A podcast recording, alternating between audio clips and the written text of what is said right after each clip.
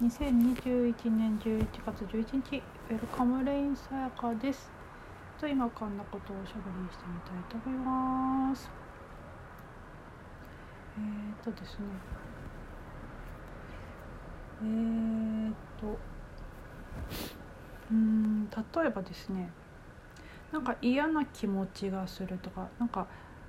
今嫌な感じ感覚とかなんかするなーっていう時に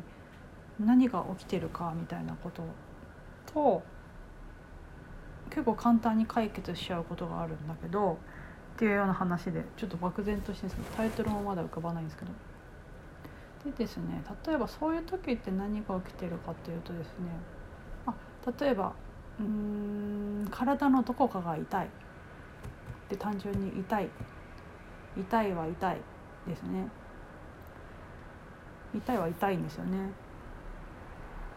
っていう不快さっていうか苦しさみたいなのもあるしそれで言うと、えー、思考感情体感覚で分けるといいのかもしれないですね。その苦しみが何なのかっていう。だから今で言うと体感覚ですかね。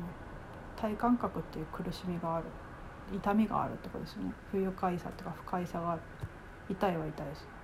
ってことですね。でだから痛いは痛いのででその痛みをですね和らげる方法があったらそれがねベストですけどなかなかそうもいかない場合もあったりするのでそういう時はどうしたらいいんでしょうねとも思うんですけど。いやそこ飛ばすんかいっていう感じですけどね。ちょっとその本当にシンプルな単純に辛いは辛い痛いは痛いっていうところはですねまあ、本当に現実的なやりくりでしかないですね精神的なところじゃないっていうかお腹が空いたらやっぱり、えーと、どんな、えーと、ワークをするかっていうよりかは多分、えーと、食べれるなら食べた方がいいしとかいうそういう風な話なんですよね多分ね。そういう時に精神論的なそういう、えー、孤立よりも、あのー、そういう物質的っていうか現実的なアプローチが一番必要な、えーと、サポートだったり、えーと、やり方だと思うんですよね。とは別にですねそういうんじゃない、えーと、苦しみでいうとやっぱ思考感情ですかね。で思考に関してはですね、えー、と例えばそういう不愉快な時って不愉快な思考が浮かんでるんですよね。でそのことに気づいてみるといいなと思うんですよね。不愉快な思考が浮かんでる不愉快なアイデア考えが浮かんですよね。でそりゃそうなんですよね不愉快な思考考えが浮かんでいたら不愉快に感じるのは当然なんですよね。ってことに気づいてみるってことですかね。もう一つのやり方っていうかポイント。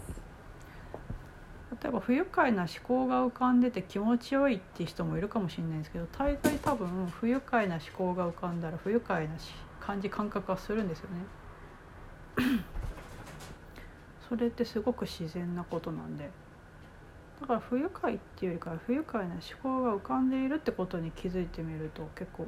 それだけで解決することがあるかもしれない。っていうとあとは感情もそうですかね感情もそうですねそういうふうな意味で言うとそういう気持ち不愉快な気持ちが湧いたら不愉快な気持ちがするっていうのは当然とか自然なことですよね。ってことに気づいてみるのとで感情に関してはですねで今の話の流れから言うとですねその感じ感覚があるまあ思考も感じ感覚なんですけどその感じ感覚があるっていうシンプルさのままで終わらせればそこで終わっていくんだけどそれを何でだろうどうしてだろうって解決しようとすると複雑になるみたいな話を先日あの解決しようとして記憶にしてしまわないみたいなタイトルのお話でしたんですけどあそのただあの怒りとか悲しみとか苦しみみたいな感じ感覚を解決しようとしてそのシンプルな感じ感覚を思考にしてしまうことによって長引いちゃうパターンっていうのがあるんですよね。で今の話で言うとですね、えーと、そういう感じ感覚を思考にするとでそういう不愉快な思考があったら不愉快なのは当然なんですよね。なんで不愉快かっていうと不愉快な思考が浮かんでいるからってことなんですよね。ってところに気づいてみるといいかもしれないですね。多分無意識でやっているんですよね。無意識に思考してその思考に対して不愉快になっているってことを無意識にやってやっているんだけどそれを意識的にやるっていうか意識してみるっていうか気づいてみるってことですね。で多分感情が思考になったりまあ思考が感情になるっていうのもあるのかもしれないあるのかなでも多分感情感覚すごくシンプルな感じ感覚を言語化したり解釈をつけたりして思考にしている感じがするんで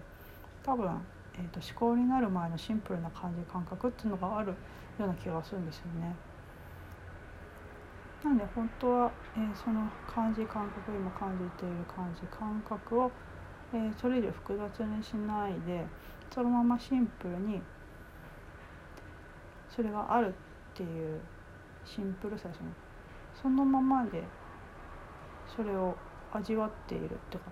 抵抗しちゃうとその抵抗が、まあ、思考なんですよね。あの抵抗するっていうどうにかしようとか解決しようとすることによってまあ、思考になっていくっていうことが起きているのでその感じ感覚を単純にシンプルにああ今こんな感じ感覚があるなーって。でただ気づくというか認める味わう。マインドフルネスですよねきっとね。でそんな風にしててもですね思考になっちゃう場合もあると思うんですよね。でもそれも眺めていられるっていうか眺めることができるんですよね。で眺める代わりにですねそれとしりとりゲームしちゃうとしりとりゲームした分だけの時間が経過していくってことですね。で多分その経過してる時間は苦しい時間なんですよね。なんでかっていうと、えー、ネガティブな、えー、思考に対しては大概ネガティブな感じ感覚がするからってことですね。だからそんな感じ感覚があるっていうのはそのネガティブな思考があるからってことに気づいてみるのと,、えーと、そのネガティブな思考になる前のシンプルな感じ感覚があったはずなんですよね。でももしかしたらもうそれはないかもしれないですね。あの感じ感覚はもうなくなってしまってただただ形骸化されたその思考ってものがあるだけででそれがそれを捉えてあるあるあると思ってるけどもシンプルな感じ感覚に関してはもうなくなってる可能性があるのでそれは確かめてみるといいかもしれないですね。それその考え以外に何かそれに付随したっていうかくっついた紐付けされたような感じ感覚があるだろうかって観察してみるんですよね。でそして観察してみて確かめてみるとないってことが気づかれちゃった場合何について考えてんだろうってことになるんですよね。もうないものについてあれこれ考えてるんじゃないかってことに気づくともしかしたらハッとしてなんかそこで終わったりすることもあるみたいな感じですかね。ってな感じですね。単純になんか話し始めのスタートはですねその不愉快なってかなえー、ネガティブなって言われるような思考があるなら、えーと、ネガティブなのは当然だってことなんですよね。それがあるから、えーと、嫌な感じ感覚するのはすごく自然なことなんですよね。ってことに気づいてみるってことなんですよね。そうそうするとすごい腑に落ちちゃうんですよね。あそうそりゃそうだよな。不愉快な思考が浮かんでたら不愉快な感じ感覚するよなってそこで腑に落ちちゃうんですよね。なんでだろうどうしてだろうってならないっていうかそれ以上広がっていかないっていうか。っていうような感じですね。これは観察なのかマインドフルネスなのかわからないですけどどのジャンルになるのかわかんないですけど。ちょっとそんなことが浮かんだのでおしゃべりしてみました。はい、そんな具合で本日もおしゃべりさせていただきありがとうございました。ウェルカムレインセガでした。